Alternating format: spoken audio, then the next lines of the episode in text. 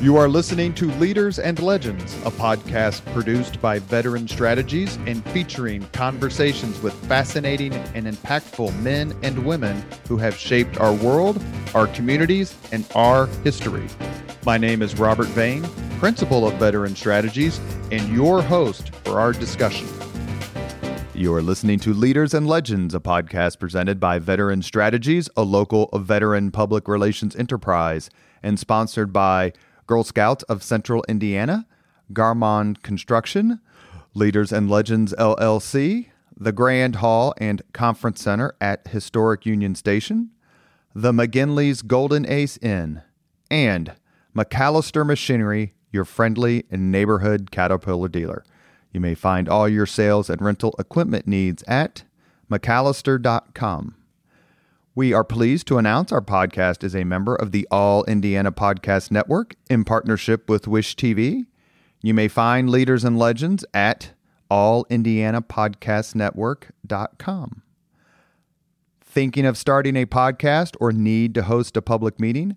Let Leaders and Legends LLC be your partner as you look for new ways to communicate your message. Please contact Chris Spangle and me at leadersandlegends.net. Howey Politics and State Affairs Pro offer insider election coverage, polling, and analysis in Indiana. Our nonpartisan news and legislative tools create a winning combination pro subscribers can't live without. For all the resources you need this election season and beyond, visit pro.stateaffairs.com slash IN. That's pro.stateaffairs.com slash IN. Thank you for joining us on the Leaders and Legends podcast today. Our guest is Niki Kelly. She's well known to many of you, but she has a new gig as editor in chief of Indiana Capital Chronicle, part of a nationwide news organization. We're going to talk about that. We're going to talk about her career, the Cincinnati Bengals, because she became a local celebrity as the Bengals were marching to the Super Bowl, asked Governor Holcomb and we are joined today by State House reporter emeritus of Wish TV, Jim Shella. Jim, Niki, thank you both very much. Thanks for having me. Uh, thank you, Robert. Niki, great to see you again. Good to see you. Um, let's talk about your new venture first, because this is something uh, that I find quite exciting. Um, it, it, it's uh, new and different, not just for you, uh, it will be also for news consumers.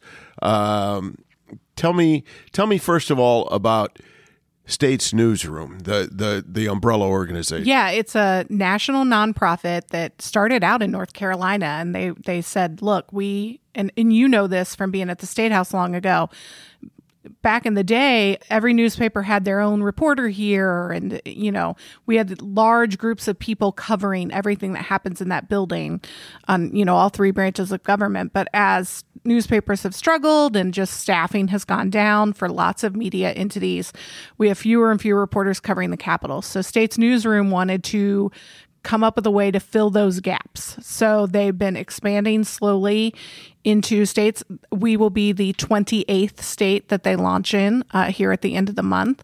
And so the idea is they use national donors, local donors, anyone who wants to give. It's a nonprofit and and and fund this so that we can provide coverage to all Hoosiers for free.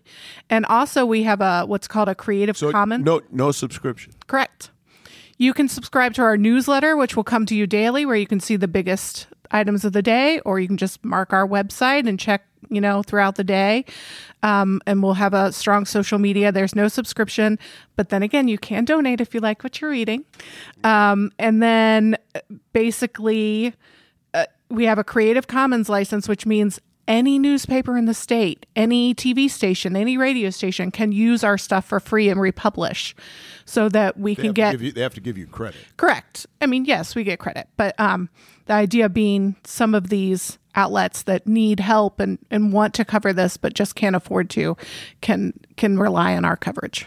Well, let- let's talk a little bit about the need for that because I can tell you that um, back in the, the late 80s, early 90s, there would be something north of 40 credentialed reporters covering the General Assembly uh, here in Indiana. Uh, and I think the the number of credentials may be high, but the number number of reporters over there on a daily basis is single digits most days, correct? Most days, yeah. I mean, during session, it's a little different, but you got to remember our state government is doing things that impact your lives every day, not just during session. So that's one of the things is that we can obviously cover some state agencies, some overall policies a little better. Uh, yeah, I mean, maybe 20 during session are covering it. And even, for instance, you know, back when you were there, or, you know, I remember Kevin Rader, obviously at WTHR, you guys were in that building every day covering those sessions. And even nowadays, it's more kind of parachuting in, doing the occasional flashy bill. It's not sort of sustained coverage. A different kind of coverage and, and less comprehensive. Um, so, uh, this is kind of the future uh, of the news business in some ways, isn't well, it? I mean, it's certainly an idea and a venture that some places are trying. Is you know, let's try to figure out ways. Obviously, the newspaper structure has struggled. You know, we started out giving everything for free online, and then we realized, oh crap, we're giving everything for free online, and we lost subscribers. So, you know, I think all journalism is struggling a little, and we're trying to figure out ways to reach more people in you know in a good way. And yet you're talking about giving it away for free online. I know, right? Um, how, but how is supported it? How by it? donors. Um, so I mean, just like for instance, PBS or you know WFYI or you know something like that. So. And and your outlet is going to be uh, a website, Yep. online stories. Will there be audio and video? There might be. Initially, we're going to just start with you know the basics but uh, we've got some equipment that we can start doing some of that. I want to kind of slowly roll it out. We can obviously well without any equipment we can post interviews we do with people. We can add them to story links and so people can do that. So the video might be a little more uh, trouble or a little more work we need to do but we can do audio pretty quick. Okay, so basically an online newspaper. Covering state government. Will you go beyond state government? I mean, we'll focus on state government, state policies, you know, for instance, on housing or the economy or, or things like that. I'm sure if there was some sort of big state news that was grabbing attention, we'd be on it, whether it was particularly government related or not. Okay, and how, And and one other thing to add is we are definitely going to provide commentary from all sides. So, you know, I'm working with different columnists, including Robert Vane. Um, I was told I didn't have to write about politics all the time, so No. I said yes, I'll take it. So we're trying to, you know, learn from other people and obviously me who worked at the Fort Wayne Journal Gazette for 26 years, I'm trying to try to get some some voices in there that aren't just in central Indiana. how big's your staff? Uh, we have three reporters hired, and so it's three reporters and me, which frankly is the largest staff covering the state house. I mean, the Star during session has two people, kind of, you know, covering it on a daily basis. Now they have other reporters who might come in and cover, you know, oh, this is a transportation bill, so their transportation reporter will come in that day, kind of thing. Um, so yeah, we've hired uh, Whitney Downard, who's covered the state house for the last five years for CNHI, which is a a network of smaller Indiana newspapers. And then we hired Casey Smith, who has been at the Associated Press for several years covering the State House. And then we also got a great young reporter, Leslie Muniz, Muniz um, from the Indianapolis Business Journal. She was covering city affairs. Okay, so she covered government, if not state government. Exactly. It- it- you know, I always told people when I was covering the state house that uh, first of all, this this what goes on here affects everybody's life in the state of Indiana, six million people. Um, but uh, secondly, uh, it. Uh, I mean, I don't think a lot of folks at home understand uh, how important news coverage is to what goes on. Yeah, I mean, we get all caught up on the Washington stuff, right? And I'm not saying what they do there doesn't impact us, it does. But, you know, we should be looking more at the state level because, you know, everything from, I don't know, when your kid can get a driver's license to, you know, whether you're going to get a new refund from the government. I mean, there's, they cover every whether, whether you need a license to carry a gun. Right, right. I mean, they cover every bit of everyone's life here in Indiana, and I and I do wish people would pay more attention to state news, and hopefully, this is an outlet for that. Okay. How? I mean, you haven't. uh, As we record this, you haven't yet launched. Correct. We will be announcing um, right as this airs, and then uh, launching the end of the month. We're just deciding which day, dependent on a possible special session that the governor's calling. And what's what's the website address? Uh, you know what? Oh my God, I don't even know it yet. It's still being built as of right now. But will it be Capital Chronicle? Yep. IndianaCapitalChronicle.com should get you there. Okay. Okay. Um,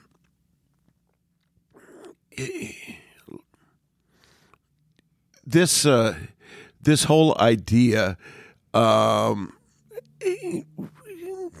it's a long term project. I'm sure is the plan. Do you expect that at some point you will require a subscription? Uh, not that I've been told. That kind of goes against kind of the founding of of States Newsroom as a whole. Uh, they've you know been running since 2017. Or after us, they're launching Arkansas, so they've never pulled back on coverage in any of those states. They've only grown it. They also have a Washington D.C. Uh, bureau, so that if you know our senators or lawmakers make news, we can you know get more direct stuff from them for Indiana. Okay.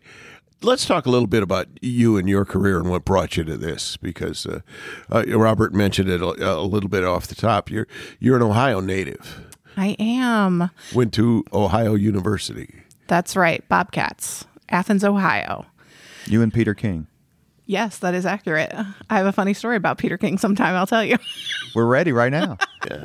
Uh, no, he was there for some event, and I remember he was managing editor when he was at the Post where I worked, and I was managing editor. So he and I had a big sit down, but he was given a speech at OU, and he brought in pizza and beer for the whole staff because, you know, us poor college kids. So he was great to sit around and talk with talk with the young reporters. We're talking about Peter King, who wrote for years for uh, Sports Illustrated and covered football, or covers it as well, or better than anyone. Sorry to interrupt, Jim. That's a, no, no, not a problem. NFL writer.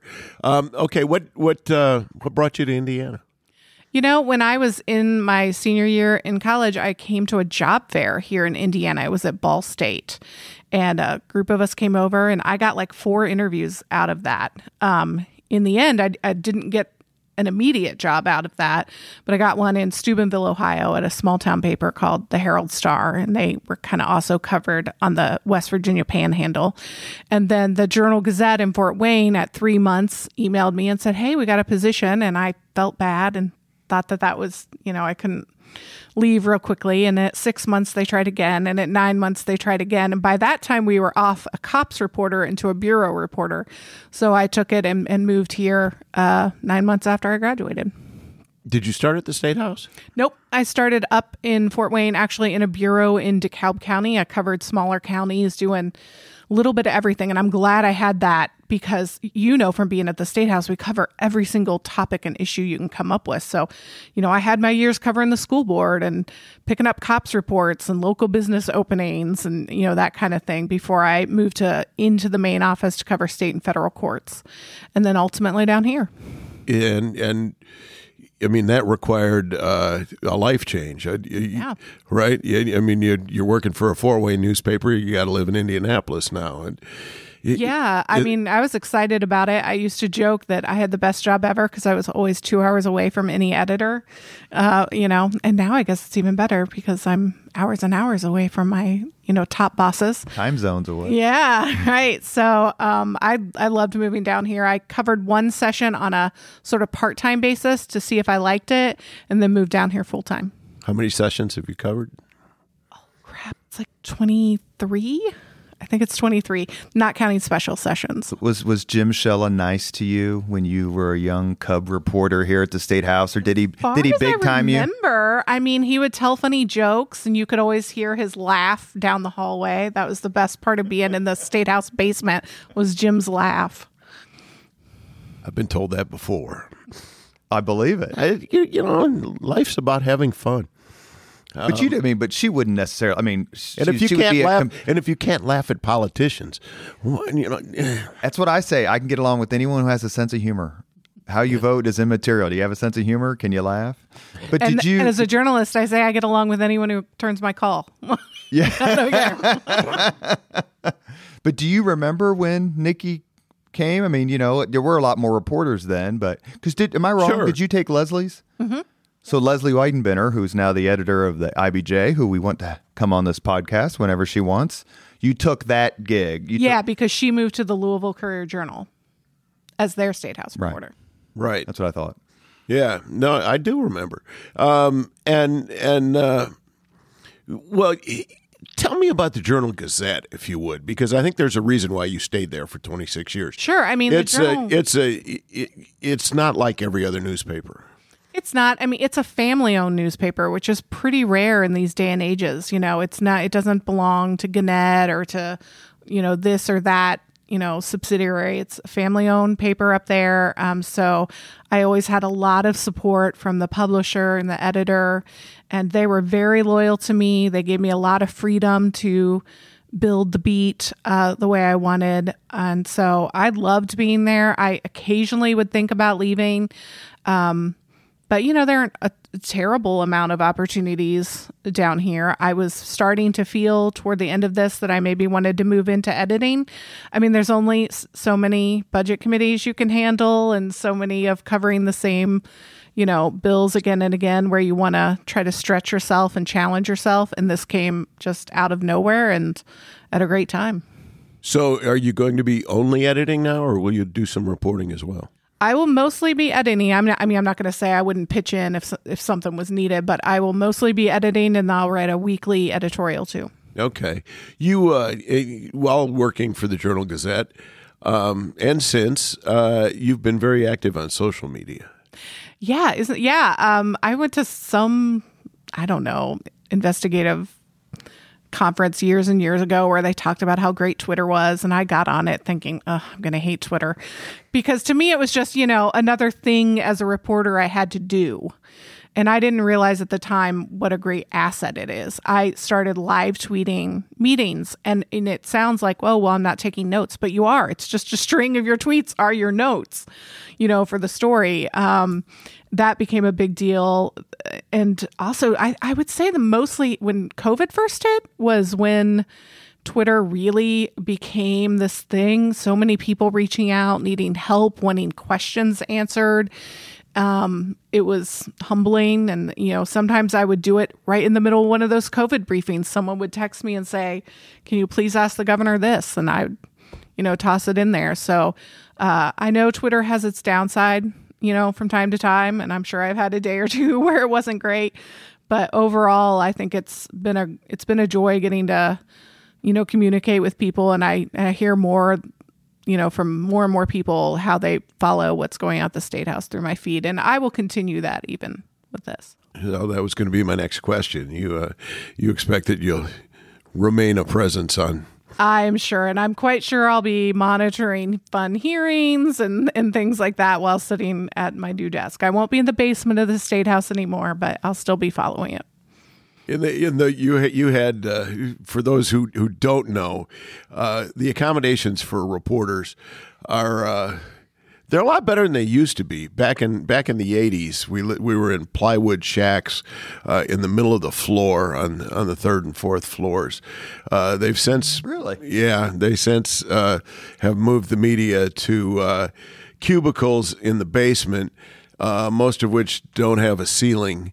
Um, and I know yours is very near the men's room.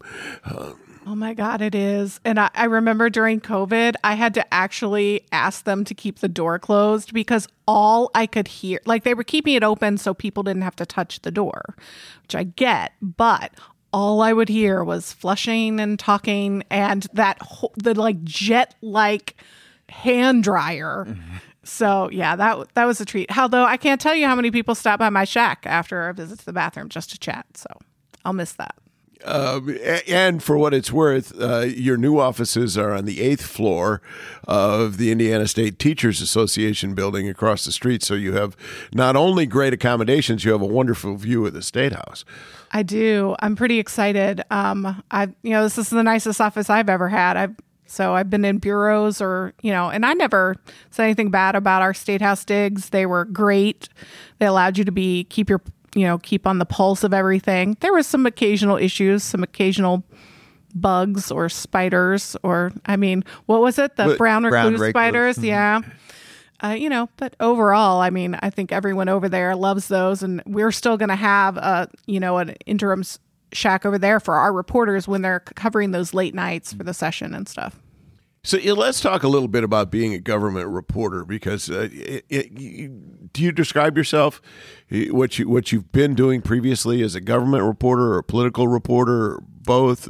I, I probably lean a little more toward government. I, obviously, politics is part of it, but policy has always been more my sort of thing. I more like to dig into things on, you know, how, how we're doing on our pensions or whatever. So obviously, politics are part of it, but I prefer policy.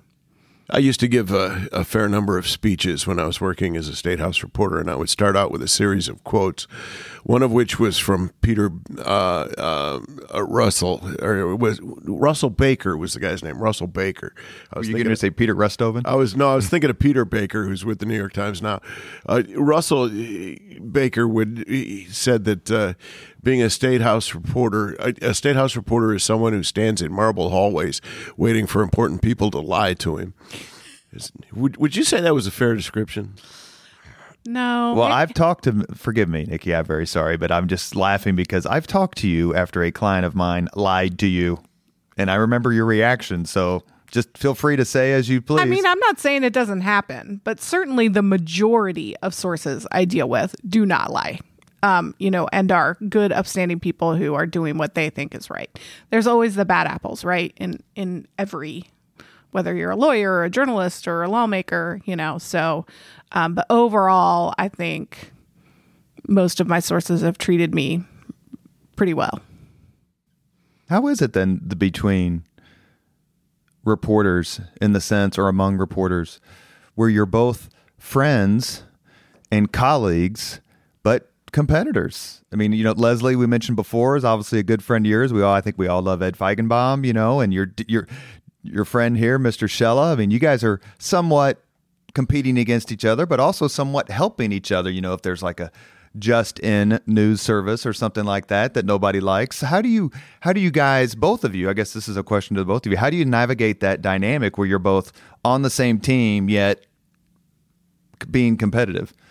Well, i- i- if if I could just start with that, Yeah. um, I was watching the PGA tournament uh, yesterday, where one golfer is is uh, uh, a stroke behind the leader, and the leader hits a great shot, and the guy who was behind looked at him and gave him a thumbs up. I mean, you're you, you're all in the same thing. You're in the in the same endeavor, and and you kind of want everybody to do well. You just want to do better you you you want to beat the other guy, but but uh, sometimes it takes a team effort uh, to chase down a story to to nail down a politician. So it, it, there is a there, there's a push pull there where you you you you are in competition, but you're also working together. Yeah, it's it's I mean, cheesily kind of like a family because you know we're all in that basement and we're all doing those late nights and we're all trying to understand this massive bu- budget document someone just gave us, you know. But there are times when you can tell that someone is working on a story. Suddenly their office door is closed, their conversations are a little more muted in the hallway and you're like, "Ooh, what are they working on?" you know. So, um but obviously I was at the Fort Wayne Journal Gazette, so I had a specific coverage area, and I still covered state news, but I also had a an eye toward Northeast Indiana. So I've had you know fellow reporters. Oftentimes you'll be sitting in a hearing, and you hear. I don't know, something about a Fort Wayne thing put in a bill, and they will immediately text me, Hey, check this bill. Someone put something Fort Wayne related in it. Because Fort Wayne isn't there, you know, bailiwick. So we have a little bit of enough separation where you can still help people help each other out. You can still, you know, be collegial and still try to beat the person, you know. And there were times you mentioned, you know, I remember one time during the Religious Freedom Restoration Act when Mike Pence was signing that bill and they wouldn't tell us when or where. And we had people posted at every door, including there were national, like CNN was in town, whatever. And we'd be like, because there are like eight or nine ways you can get in and out of that building. And we had people posted at every door. And he still slipped us, by the way. You are listening to Leaders and Legends, a podcast presented by Veteran Strategies, a local veteran public relations enterprise, and sponsored by Girl Scouts of Central Indiana, Garmong Construction, Leaders and Legends LLC, the Grand Hall and Conference Center at Historic Union Station, the McGinley's Golden Ace Inn, and MacAllister Machinery, your friendly neighborhood Caterpillar dealer. Our guest today is the editor in chief of the Indiana Capital Chronicle, part of the States Newsroom nonprofit organization. You can find her writing and that of her staff, which she's talked about, indianacapitalchronicle.com. We're talking with Niki Kelly, co hosted by her friend, our friend, and frequent co host, Jim Shella. Niki, is there a particular Hoosier leader or legend you admire? Wow. Um, you know, it's oh wow, admire. Looking back, you know, once you cover a number of governors, I'm on number five, I think. Um, I do, uh, I do miss um, Mitch Daniels's time in the governor's office. It was always full of news. He was always available to answer questions, and he, you know, was a person who knew all the details and you didn't didn't have to get back to you a lot. He was very accessible. That doesn't mean we always agreed. We we certainly had some disagreements from time to time on stories, but um, I I do miss I missed his uh, time in the office. It was pretty cool to cover. Mitch Daniels would hold a Friday news conference, especially during the session, where um, he, he, as governors do, he would have some opening remarks, but they weren't always very lengthy. Mm. And then he would take questions and and would uh, would essentially take all questions and sometimes be standing there for over an hour, uh, 70 minutes uh, yeah. on occasion. And there as a reporter you'd walk out of those sessions and say you know i'm holding on to four five six stories here. Which ones do i have the time to tell in, in depth? Um, yeah it was it was a different animal than than with most governors. Yeah he was a lot more open on like a bill you know if oh they're working on a bill that does this. He was a lot more open on it. Now you constantly just get well we'll wait till it gets to my desk and i'll review it you know and that's not very helpful to you know, educate Hoosiers on the topic. Was it because he was so active and came to office like I'm going to shake up this state so. and we need to do it and if we don't do it we're going to fall further and further behind. So as a reporter, not a political point, but just as a reporter, it's like, look, we like to cover action.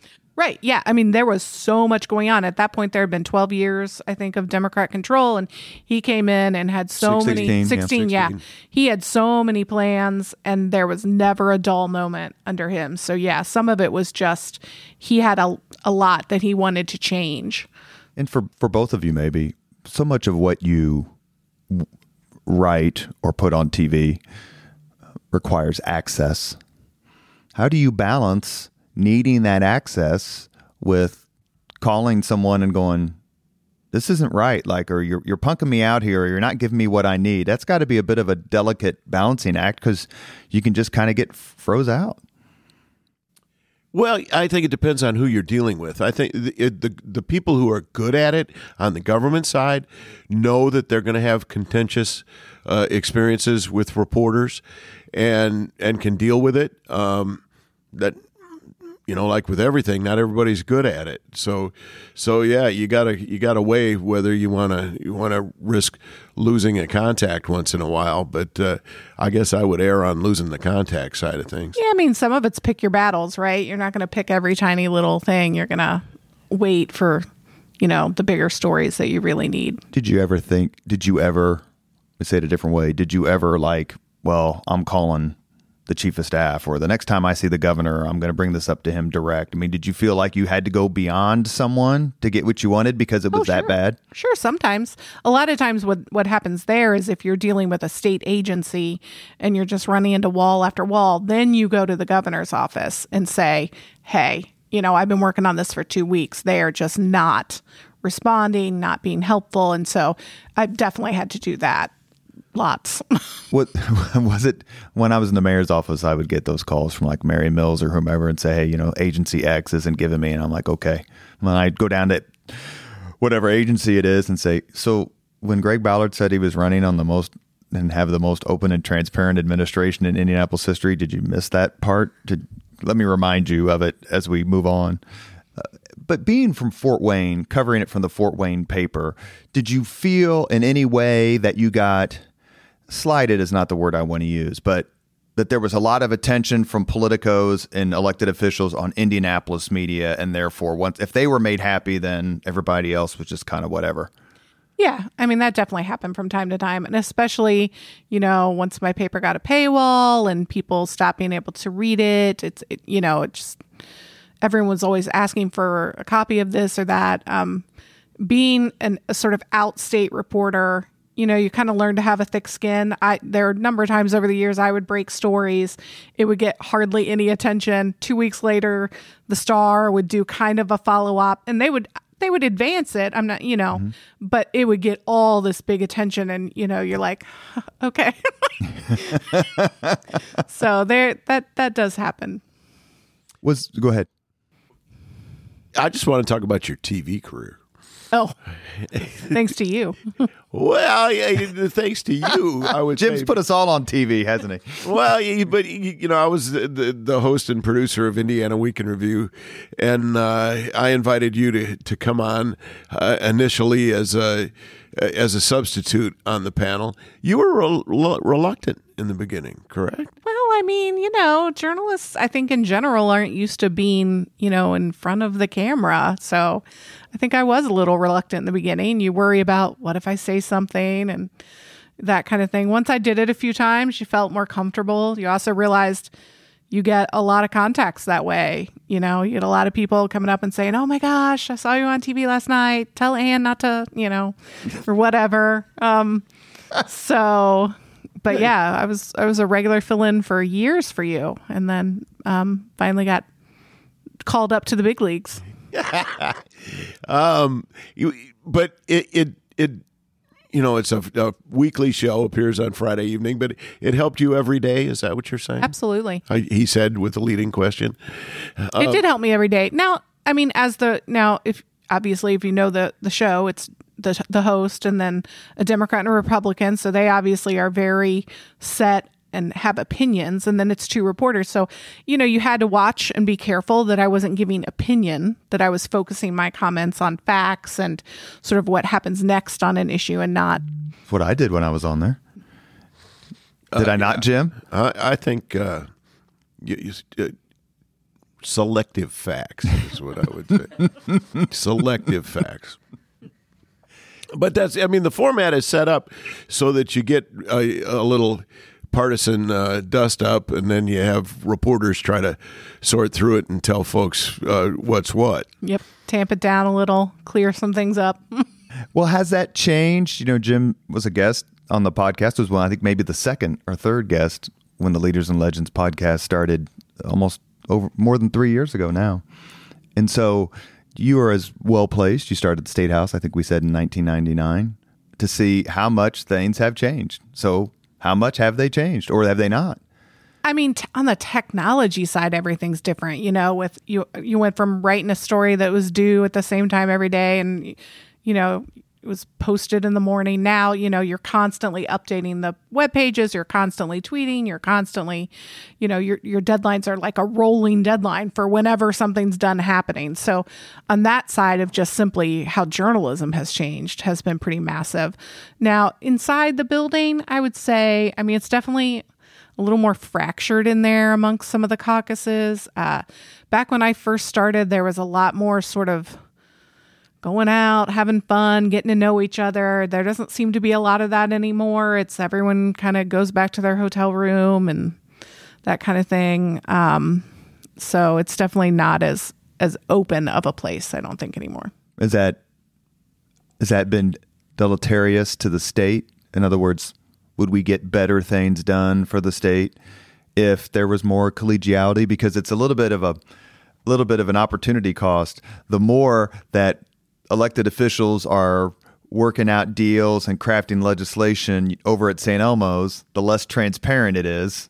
And so if you we, we need to get more things done. And I always kind of laugh. I'm like, well, then you want the smoke filled room to return, don't you? And they're like, no, no, no. And I'm like, well, that's kind of how. Well, I mean, that's all done. dependent on your perspective. I mean, if, if you're coming at it from a liberal side, you're going to say, yeah, we need more camaraderie, more compromise, more bipartisanship. You know, if you're coming from a Republican side, you're like, it's great. It's working great. We have super majorities and it's fantastic.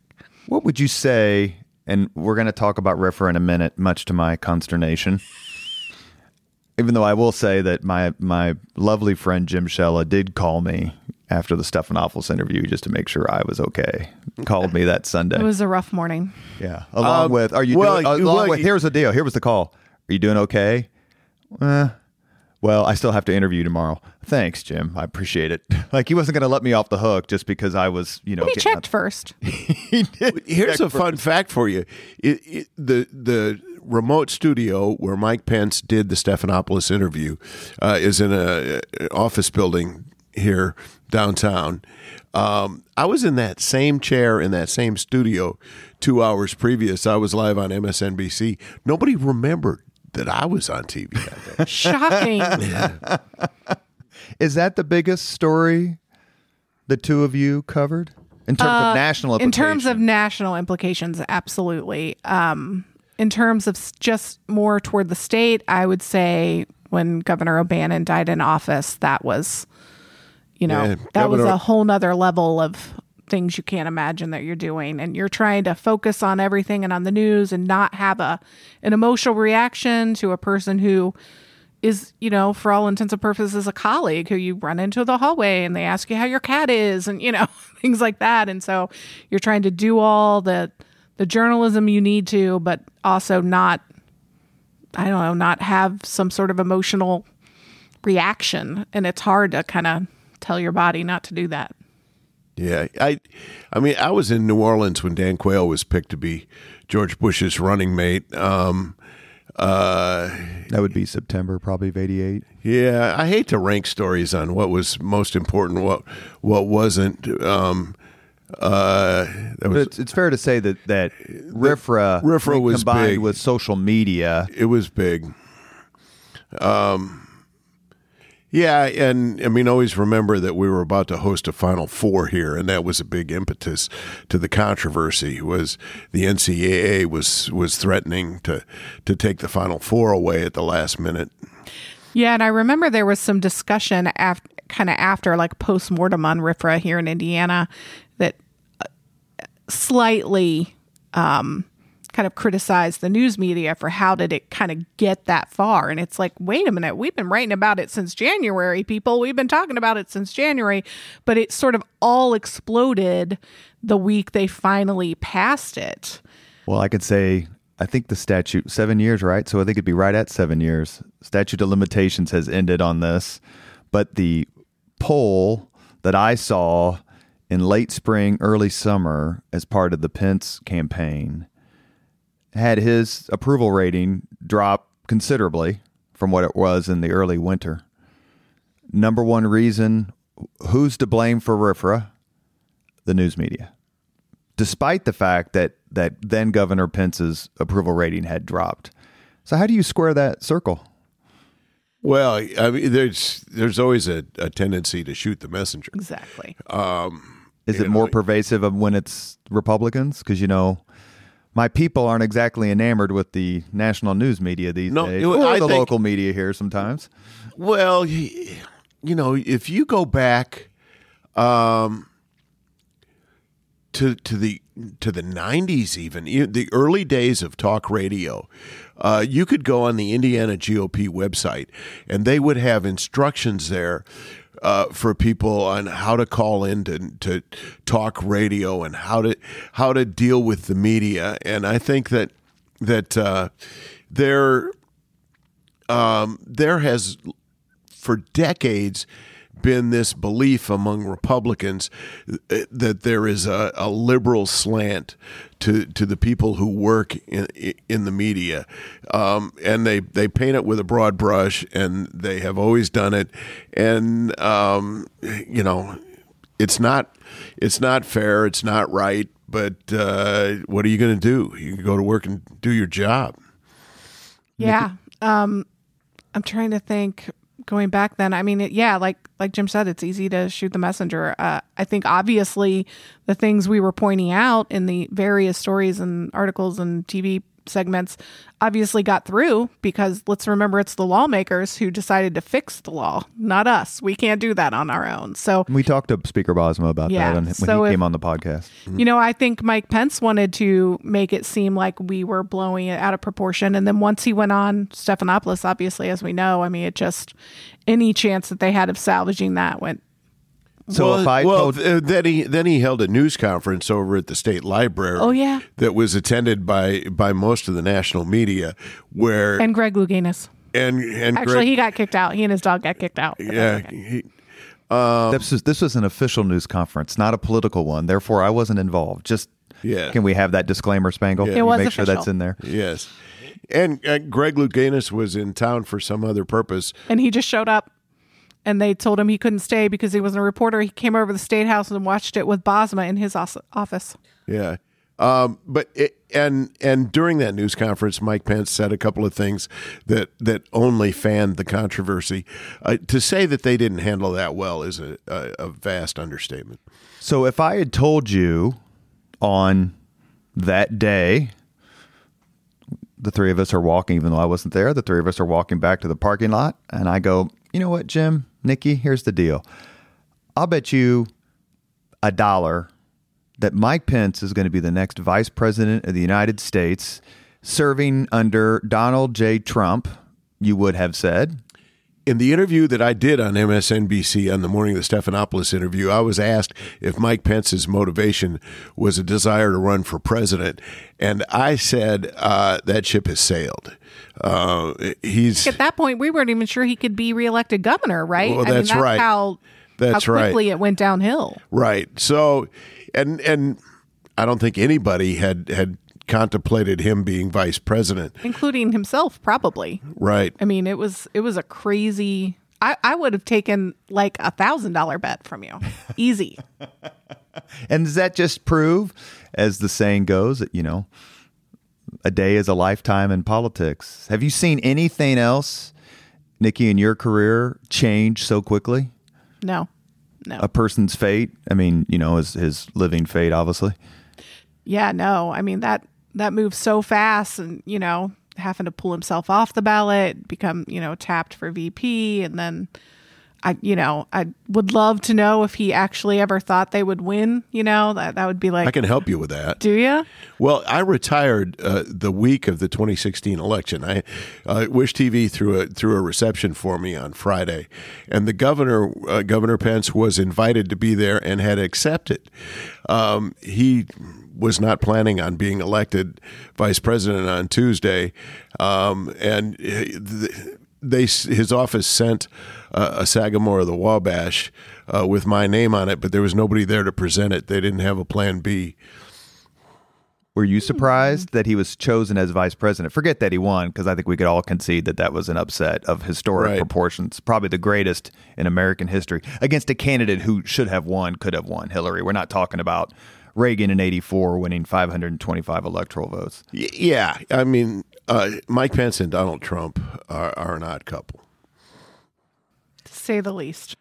And so, as it was happening as journalists, what do you?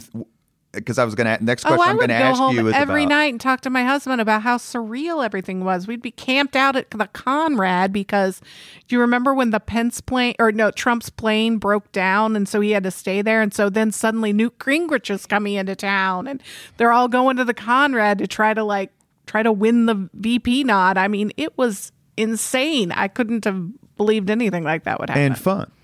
it was super fun. From a journalist perspective, how disappointed were you that Mitch Daniels did not run for president in 12?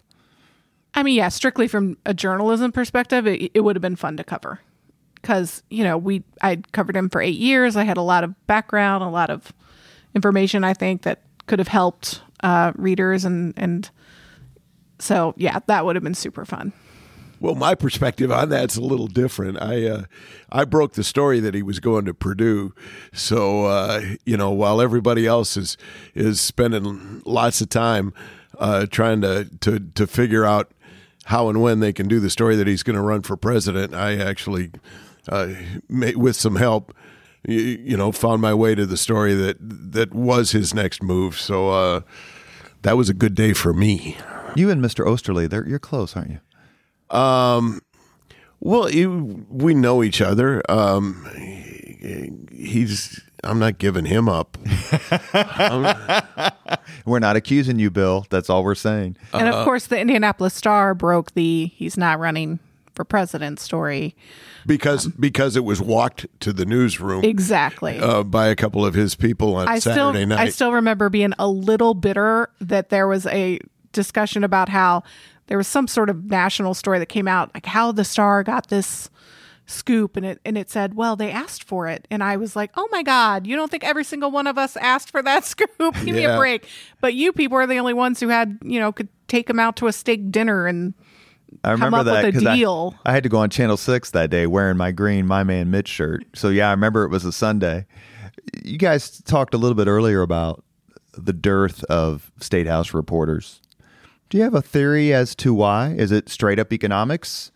Or what do you think is driving this? Because, I mean, even in the time I left the mayor's office in 2010, we're recording this in uh, June of 2022. I think there are maybe three or four Indianapolis reporters who were still around when I was there. That was just 11 years ago. What's what's driving this this change, which is obvious and has created the news the need for the States Newsroom approach?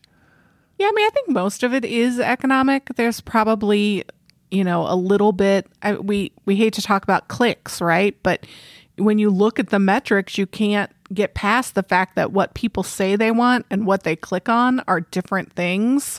And so, you know, they'll say, "Why why don't we have good news? Why are we always covering crime?" And yet you do a good story next to a crime story and which one gets opened a thousand more times, you know? So um in the end that's that's economic too, right? the internet has changed everything, and and uh, media outlets, whether they're newspapers or TV stations or radio stations, we're all slow to adapt to the change.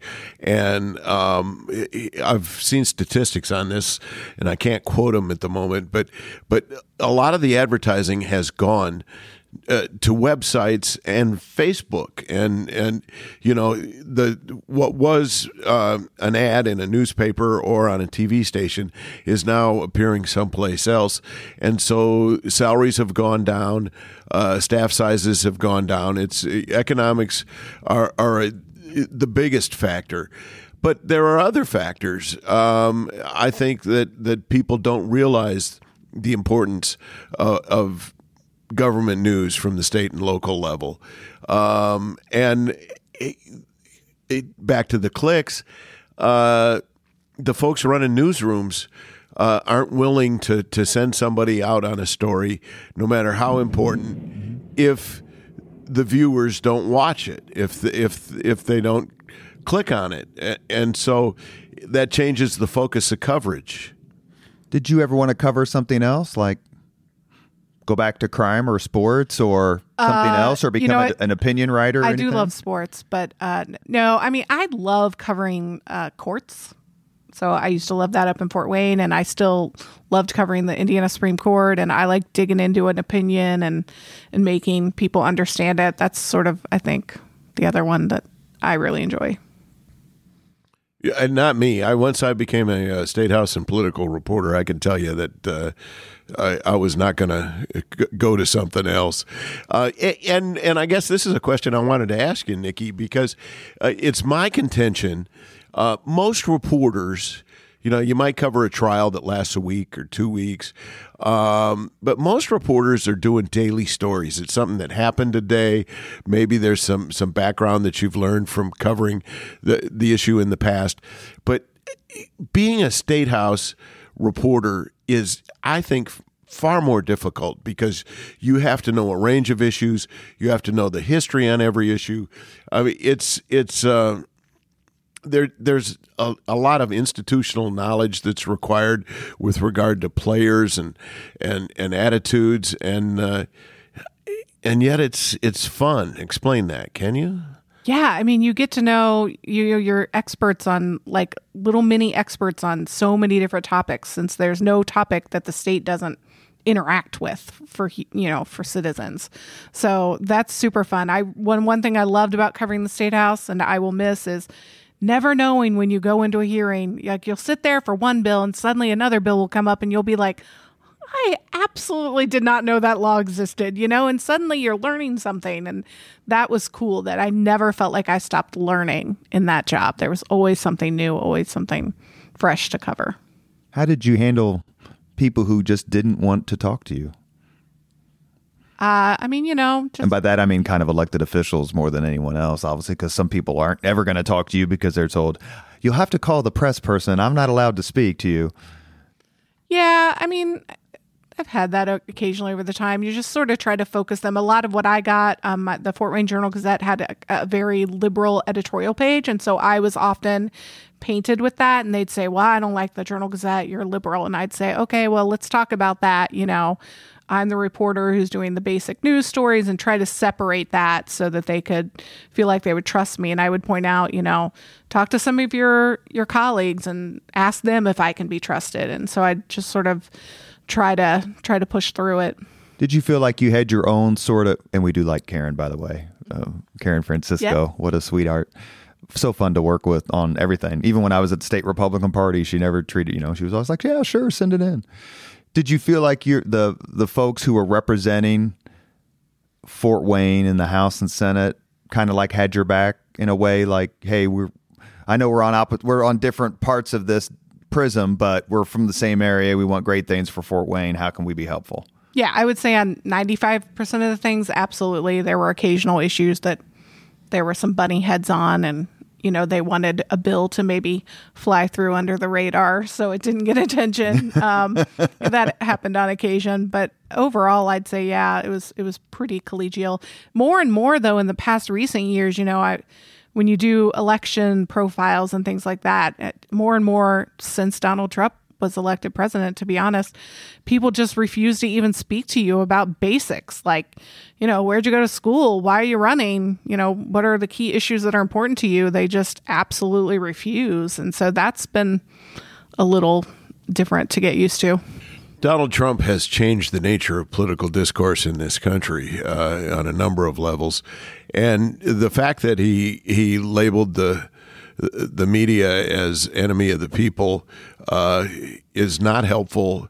I don't think uh, for anybody. It, certainly, it made our jobs tougher, but but I think it, it denies the public information they need when when people are unwilling to talk to reporters and think it's okay. And uh, I I think you know. So not to be a snot. But he's going to be a snot. Referring to myself. Yes. I don't agree with that characterization at all. That what the enemy of the people characterization. So yeah. I agree with you on that and we don't do big P politics on the Leaders and Legends podcast because we love everyone. But is there nothing to be said for how the Washington, D.C. media frames and covers stories and the language they use? The recent example being the well, complete again, the complete burying of the armed man outside Kavanaugh's house, which in some major how'd you find out about that? How'd you find out about which that? in some major organizations did not get covered at all. Well, because the internet has widened the definition of media for good well, or for ill, but the idea that that an armed potential intruder outside a Supreme Court justice's house should get no mentions at all on multiple outlets for days seems to fuel the Republican put, angst against Robert, just DC media, not Robert. Indiana. Put down that big brush. That, uh, yeah, I mean that's what that was a specific example. Yeah. That's well, no, I, but you you heard about it. I saw lots of coverage on it. Um, it, it's one of those stories, unfortunately, that there's not a lot to report. I mean, after you report that the guy's there and he's been arrested, and and here's why he was arrested. There's there's and it get you know like it, it got covered up by the shooting in Uvalde, Texas, I do believe. You know, the, the media tends to focus on on bigger stories. Just ask Dick Lugar about announcing for president on the day of the 19th. Oklahoma City bombing. Yeah. So 1995. yeah, he didn't get much coverage either, and that had nothing to do with anybody's political viewpoint. It's it's just the nature of the media.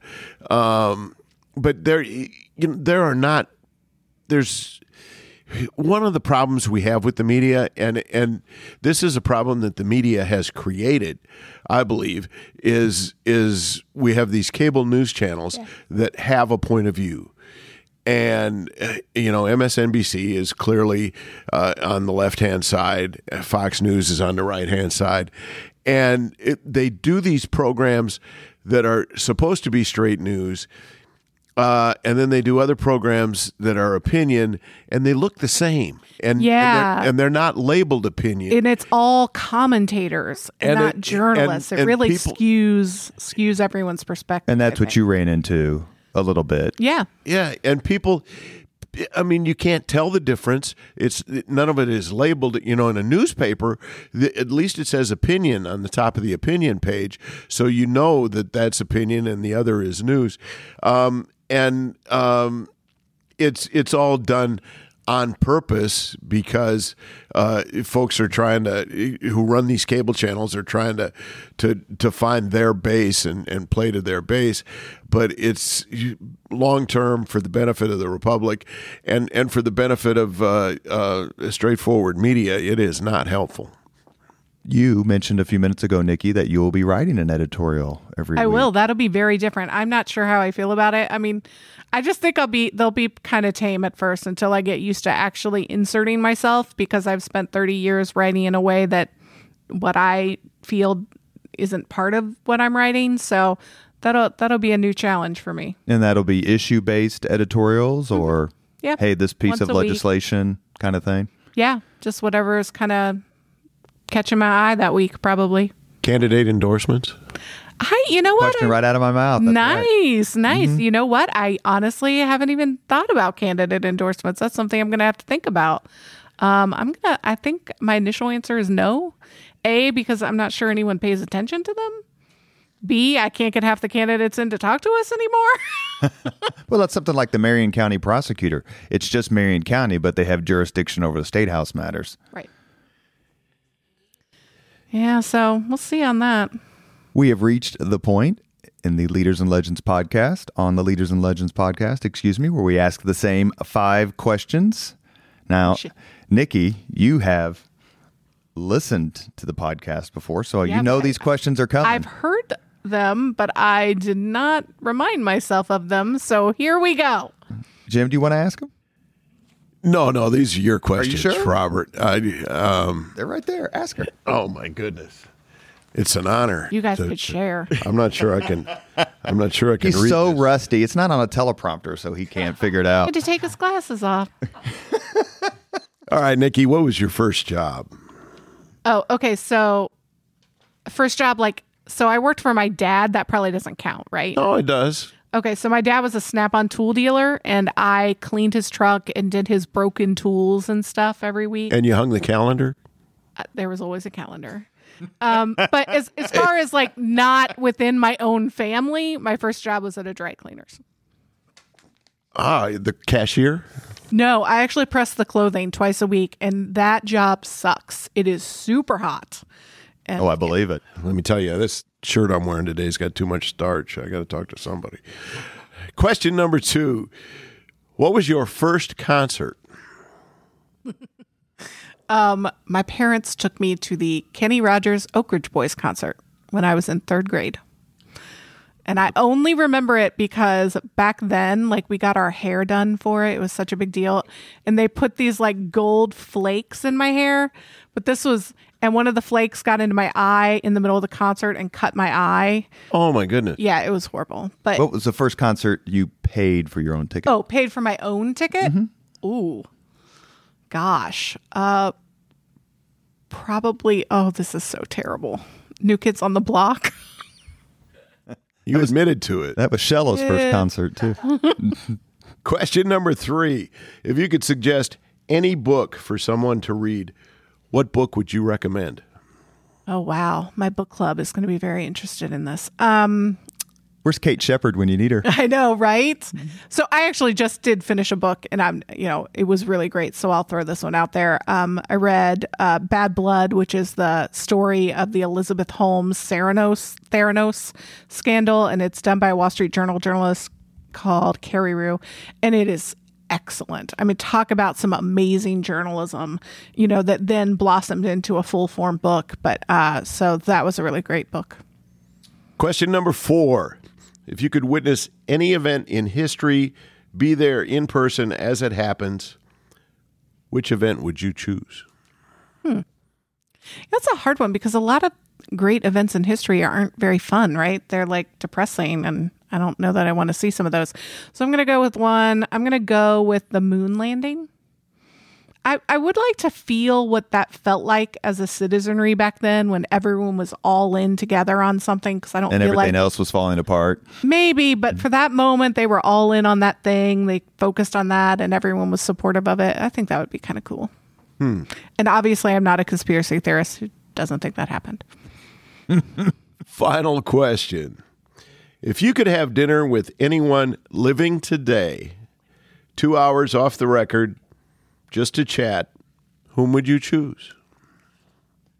Okay, with the caveat, like off the record, but they actually have to answer the questions, right? Correct. I would say Mike Pence because I have a lot of questions about kind of what he really felt about being vice president, what he really felt about going through RFRA and, and the weirdness between running for governor and then unexpectedly getting tapped as VP. I think that would um, be an, an interesting conversation if he answered them, which he sometimes does not do. And you know, my former boss, Mike Pence, is the only living Indiana governor or lieutenant governor who has not been on the Leaders and Legends podcast. Oh, Oh my goodness, he's right. that. I believe he lives in Carmel. You should be able to find him. I thought. I'll reach out to him when his book comes, cross my fingers. I'm sure I won't be a high priority, but I mean, it would complete the list. We did not have one final question, which we have to ask. And Niki became a sports celebrity as the Cincinnati Bengals marched to the Super Bowl. So, A, what did you think about that sort of extra attention you got in a fun way? And B, what are they going to do this year, this NFL season?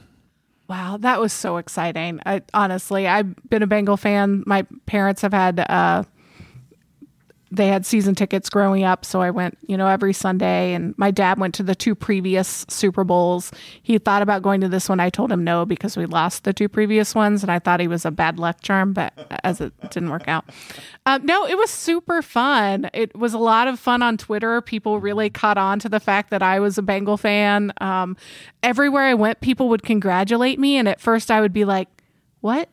What?" And they, I'm like, "Oh, oh, the Bengals. Yeah, I got it." So I'm super excited about this season. I really hel- hope Indiana native Jessie Bates uh, signs his franchise tender tag so that he can get on the field. That's a little unclear right now, and he's the anchor of our defense. So Did you were your parents at the famous coldest game in history, minus fifty Freezer seven Bowl? against the uh, Chargers when they beat yes, my dad tells a story that he would put he would put so he would always bring Jack Daniels in with his pop, and he tells the story that he put it in the thing and he went like that and it was just frozen, just all together. I believe it. Yeah. Final question: Did our friend and your friend did you guys become closer? You and Mr. Cam Savage. Did you text? Did you tweet at each other? Did you share each other's pain? Absolutely. There were definitely a lot of texts. By the way, during that run, the playoffs, I'm telling you, the minute every game was over, I could not get off my phone for two hours because it was just bombarding with texts, DMs, tweets. Um, it was super fun. Not as much fun when they lost, but it was still exciting because we didn't, you know, no one could have thought that starting the year. So, And now you're going to kind of expect it with the talent they have. yeah, that's right. Joe Burrow, born in Athens, Ohio, by the way, and his dad was a coach at my alma mater. Oh my goodness. They just get rid of those helmets. Hey, don't mess with the helmet. I have earrings for that. You have been listening to Leaders and Legends, a podcast presented by Veteran Strategies, a local veteran public relations enterprise, and sponsored by Girl Scouts of Central Indiana, Garmong Construction, Leaders and Legends LLC, the Grand Hall and Conference Center at Historic Union Station, the McGinley's Golden Ace Inn, and MacAllister Machinery, your friendly neighborhood Caterpillar dealer. Our guest has been Niki Kelly. She is the editor in chief of the Indiana, Indiana Capital Chronicle, which you may find at indianacapitalchronicle.com. And that is part of the States Newsroom organization. And our co host has been the lovely and talented Jim Shella. Thanks, Jim. I love doing these podcasts with you. You make them so much more fun. Niki, thank you for your time and best of luck on your new endeavor. Thanks for having me and, and definitely sign up for the newsletter and, and try to support us. Thanks, Robert. Great fun. Thank you very much for listening to Leaders and Legends, brought to you by Veteran Strategies Incorporated.